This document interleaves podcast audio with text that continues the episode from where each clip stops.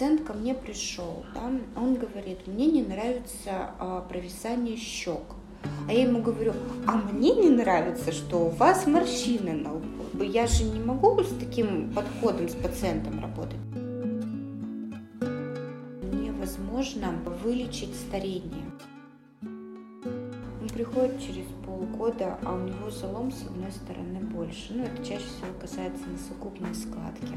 Спрашиваю, на какой стороне спите? И потом уже на это расстояние положить губы. Тогда будет хорошо. Нынешний эпизод подкаста «Хочу идеально» с доктором Смирновой мы посвятили теме авторских протоколов. Доктор Елена Смирнова на примерах иллюстрирует необходимость работы по алгоритмам. В ее случае они основаны на опыте, на знании всех имеющихся технологий, на наличии полного спектра оборудования. А еще авторские протоколы в косметологии делают максимально понятным и безопасным для пациента процесс лечения. Слушайте, ну и я, интервьюер Ольга Павлова, не перестаю удивляться серьезности косметологии – в ней, как и во всякой большой медицине, есть кандидатские диссертации, многоступенчатые алгоритмы лечения, сложные методики, которые постоянно совершенствуются. А в чем-то, как оказалось, авторские протоколы в косметологии даже сложнее, чем в других медицинских сферах.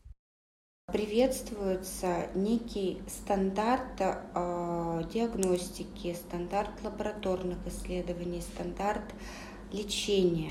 И для косметологов тоже сейчас прописаны некие стандарты при определенных состояниях пациента. Mm-hmm. Но в стандартной медицине есть у тебя желчекаменная болезнь, там, либо гастрит, там, либо, не знаю, пилонефрит. Всегда вне зависимости от того, а, какой пациент, есть стандарт лечения, который в ну, там, 80-90% случаев помогает. Когда мы говорим про косметологию, там настолько индивидуальная компоненты. Это может быть комбинация типа старения лица, это может быть комбинация типа кожи лица, это может быть э, накладка каких-то других состояний, там, типа угревой болезни, совершенно индивидуальный гормональный фон, который на это тоже влияет. И здесь подобрать некий стандарт невозможно угу. по определению. То есть все время комбинация каких-то методик. Да. И получается, что когда мы говорим о том, что мы работаем в косметологии по авторским протоколам, это чаще всего, ну для меня, по крайней мере, обозначает то, что я работаю не просто индивидуально да, угу. с пациентом, но я еще основываюсь на том опыте, который у меня есть он позволяет мне примерно предугадать результат каких-то моих воздействий. Если мы говорим о стандартной медицине, а, у человека есть заболевание, какая разница, какое у него желание, да, ему нужно вылечить это заболевание. Точно, в косметологии. А косметология это прибавляется еще пожелание, пожелание пациента. То есть мы это должны в том числе учитывать. Это единственная медицинская сфера, где пожелания пациента. Ну, еще пластическая А-а-а. хирургия. Любопытная справка об истории профессии косметолога. Да, то есть вот эти две специальности, по сути, это все а, раньше по первости называлось а, косметология, и была терапевтическая косметология, то есть вышли мы, врачи-косметологи, и хирургическая косметология, так и называлась специальность, откуда вышла пластическая хирургия. А за рубежом а, везде нет понятия косметологии, есть понятие хирургия, а, и там вот всеми этими манипуляциями то, чем владеют врачи-косметологи в России, да, то есть это инъекции, ботокс, контурная пластика, нитевой лифтинг, это все делают пластические хирурги. Пациент ко мне пришел, да, он говорит, мне не нравится а, провисание щек. А я ему говорю, а мне не нравится, что у вас морщины на лбу, да, то есть, то есть я должна учитывать его пожелания, но я должна обязательно ему сообщить о том, что есть еще некоторые э, состояния на лице, с которыми мы тоже можем поработать. Другой вопрос. А как с этим работать? Вот здесь уже а, роль врача. То есть, если мне пациент приходит и говорит, я хочу нитевой лифтинг для того, чтобы убрать провисание щек, вот здесь а, я уже могу не слушать мнение пациента, как врач, и объяснить ему, что целесообразно в вашем случае сделать, например, не нитевой лифтинг, а ультразвуковой лифтинг и сделать контурную пластику или объемное моделирование лица, и тогда вы получите больший результат, чем от нитевого лифтинга. То есть непременная часть авторского протокола выбор метода, да? да? И здесь уже не исходя из желаний пациента, да, да который а там уже... увидел рекламу да. какую-то о том, что или или как мы да, обсуждали, да. подруга да, сказала, да, да. о нитевой творит чудеса, да. да. А, вот и все-таки а врач определяет сам метод. Метод, угу. потому что а, уже метод я определяю от а, морфотипа старения, от качества кожи, от того, насколько выражена жировая клетчатка. То есть здесь мне уже как врачу а, правильно нужно подобрать метод, которым я получу наибольший а, визуально значимый результат для пациента. Вот, значит, Первое, что мы делаем, а, учитываем пожелания пациента, далее мы подбираем метод лечения. И третий момент – это обязательно, основываясь на нашем опыте работы, на тех а, пациентов, которые встречались до этого, какой у нас был результат, насколько он будет долгосрочным, мы должны это пациенту спрогнозировать, потому что невозможно а, вылечить старение – это состояние перманентное, которое вот как началось, ну, стандартные используется фраза старение начинается в 25 лет, так оно и продолжается всю жизнь, да, то О, есть Господи, это хроничес... хроническое состояние, которое можно корректировать. Да, видно, что, допустим, женщина возрастная, но ты не можешь определить, сколько конкретно лет. Там, или мужчина возрастной, ты не можешь сказать, что ему там 40, 50, 60 лет. И э, вот эта задача косметолога, ну, если мы говорим про внешность, в первую очередь.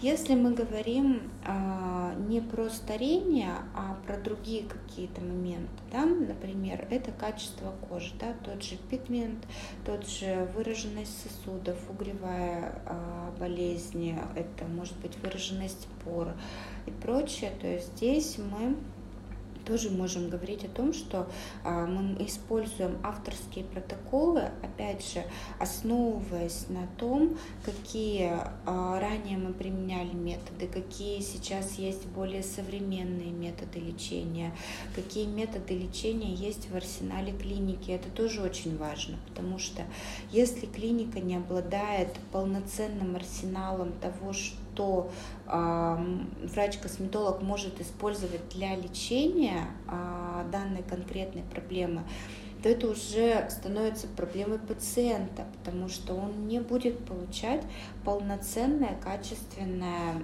лечение своей проблемы.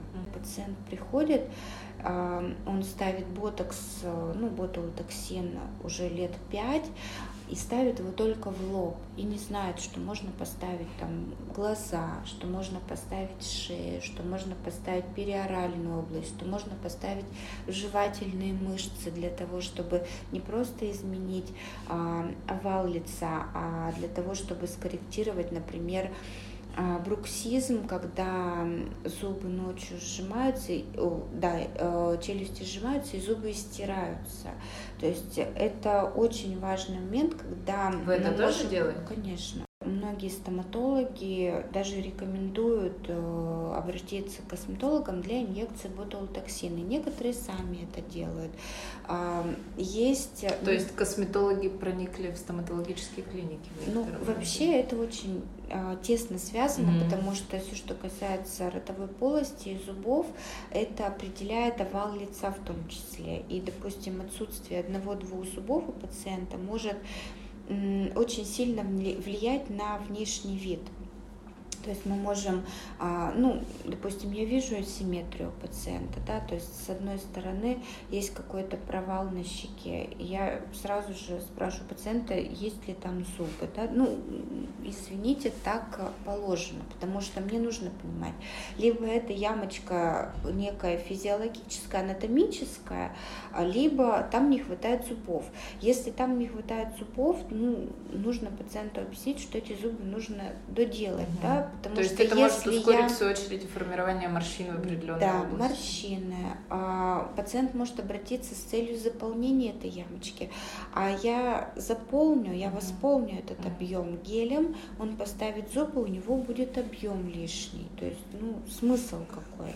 Нужно обязательно а, здесь, конечно, вот междисциплинарно, комплексно работать.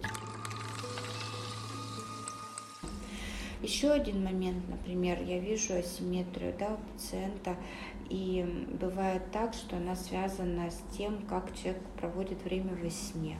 Да? То есть он спит на одной стороне всегда. Он к вам пришел на прием, и вы можете, в принципе... Это видно. Когда приходит пациент первый раз, еще непонятно. То есть ты вроде бы сделал, все поработал, уменьшил там объемы, заполнил объемы, он приходит через полгода, а у него залом с одной стороны больше. Ну, это чаще всего касается носогубной складки. Спрашиваю, на какой стороне спите? Ну, может, Нет, даже... я улыбаюсь, это забавно, но это же потрясающе. То ну, есть это, это все видно это, на нашем это, лице. Это действительно видно. Чем старше пациент и чем сильнее у него привычка спать на каком-либо боку, а, тем сложнее мне работать. Дело-то в этом. Дело в том, что я, конечно, могу это исправить, но пациент будет каждые полгода приходить и говорить о том, что ну, что-то не то. И когда мы говорим об авторских протоколах, мы должны, по сути, учитывать всю жизнь пациента, да, то есть как он себя С одной ведет. стороны, и весь ваш опыт Весь другой. опыт да. и весь арсенал того, что у нас имеется в клинике, с другой стороны, обязательно. Иначе будет э, из разряда того, что пациент пришел, хочу губы, сделали губы, как эти губы выглядят на лице. А, губы красивые, да, хорошо, замечательно, но они не идут этому пациенту. Женщины, которые фотографируются с масками на лице, в Инстаграме я имею в виду, Это да? фильтры? Фильтры, ага, да, ну, угу. накладывают. Да, да, да, да, накладывают фильтр. А, у них все так гармонично, да. Программа делает все очень правильно. Когда она увеличивает губы, она автоматически увеличивает вот это расстояние. Ага. Если расстояние Поэтому Поэтому они все исходно... на одно лицо становятся? Да. Mm-hmm. Если э, было расстояние маленькое, сделали mm-hmm. большие губы, Получается, что у нас нос, губы и подбородок это некое одно целое. И в жизни это выглядит плохо и некрасиво. То есть я же не могу растянуть да, расстояние от носа до подбородка. Это невозможно сделать в жизни. Возможно, но для этого требуются определенные м, другие условия. Да? То есть выложить гель под нос для того, чтобы его приподнять, выложить подбородок да, для того, чтобы его опустить, расширить визуально это расстояние, насколько это возможно. И потом уже на это расстояние положить губы. Тогда будет хорошо. И когда, например, пациенты приходят и говорят, я хочу вот так, вот как mm-hmm. вот я сфотографировалась в Инстаграм, а ты смотришь, что так сделать, возможно, но это достаточно долгий путь. Mm-hmm. Они говорят, а как так? Мне же всего-то нужно увеличить губы. А или, допустим, Но вы пациента... приходите к консенсусу? Или они думают, какой-то за, заумный косметолог какой-то, это доктор Смирнова, я пойду куда попроще, где мне вколят и и такое случается, к сожалению. Почему консультация занимает достаточно долгий период времени, то есть я порядка часа-полутора, если э, встречается ну, вот такой пациент, знает то, что ему нужно, mm-hmm. но он не знает, что это делается очень сложно. Откуда берутся э, многие осложнения в косметологии, некрозы, э, различные асимметрия, различные травмы нервов. То есть это все приходит от того, что доктор ни доктор, медсестра, вообще специалист без медицинского образования берется не за свою работу и без понимания того, что он делает. Опять же, как ты пожалуешься на косметолога, да, к которому ты съездил домой, сделал что-то, у тебя на руках нет документов, нет доказательств, нет ничего. Куда ты пойдешь жаловаться? Но шагает ваше профсообщество косметологов, медиков? Вот как, какое-то такое... А вы знаете, вот не знаю, уже очищению лет, сферы, уже да? Уже лет 10 это все практически топчется на одном уровне. Mm. Потому что в сознании пациента есть такой момент, да, я увидела красивые фотографии в Инстаграм. До-после, да, то есть девочка красиво делает губы, ну что, что она делает их дома. То есть я могу, основываясь на опыте, спрогнозировать какой-либо результат. Но я никогда не могу быть уверена, что не будет индивидуальной реакции. Uh-huh. И это первое, о чем мы предупреждаем пациента, когда мы к нему подходим с иглой. Это тоже часть протокола. Однозначно. Uh-huh. Что такое клиника? А, клиника – это качество специалиста самого, да, то есть это его образование, это его компетенция, это его опыт.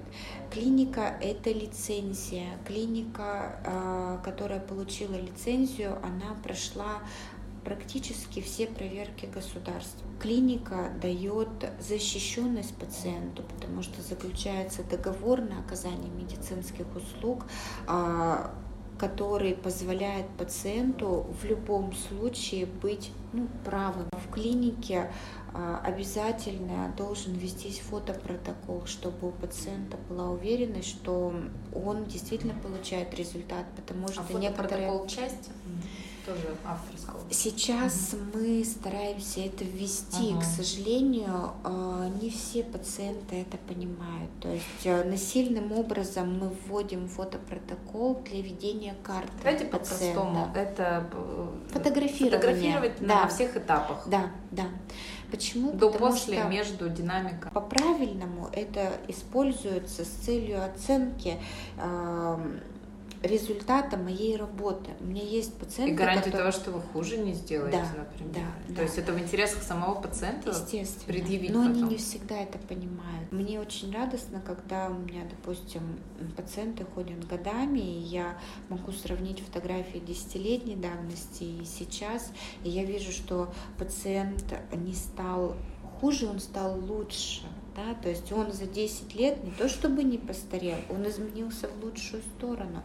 И когда они это видят, они понимают, что да, действительно метод эм, протоколы, отношения, все это в комплексе играет определенную качественную роль для а, того пациента, который хочет а, выглядеть хорошо. Итак, наличие авторского протокола – это первое – учет пожеланий пациента, в отличие от других медицинских сфер. Второе – подбор метода лечения, исходя из всего имеющегося арсенала методик не в конкретной клинике, а в мире. Тут важно, чтобы клиника шла в ногу со временем, а врачи постоянно учились новому. Третье – прогнозирование результата с опорой на опыт. Да, Протокол предполагает доведение до пациента всей информации о том, как будет теперь развиваться ситуация с его проблемой. Также обязательной частью протокола является фотопротокол, фиксация до, после и всей динамики лечения. А еще протокол базируется на прозрачных и законных юридических отношениях пациента с клиникой. Ну и заветы Ильича напоследок. В косметологии без постоянной учебы никак. И вот почему. Чтобы выбирать новые методы, видеть новые методы, есть необходимость учиться, все время учиться. Врачи – это одна из специальностей, которые учатся всю жизнь. То есть, если кто-то купил оборудование, и там пять лет по, по одной технологии фигарит, не предлагает да. альтернатив, да? Это и... тоже не выход. Mm. То есть мы должны всегда совершенствоваться в зависимости от того, как развивается наша специальность. Так как специальность очень молодая, она развивается достаточно быстро. И эти технологии мы, конечно, должны осваивать. Теперь вы знаете, что всегда можете спросить своего доктора о протоколе лечения и его пунктах. А если вам или вашим близким нужна помощь или консультация косметолога, вы всегда можете обратиться к доктору Елене Смирновой. Поставьте оценку нашему подкасту, если эта информация была для вас интересной. А в следующий раз мы поговорим об интимной контурной пластике. И там будут ответы на вопросы, которые вы точно стесняетесь задать.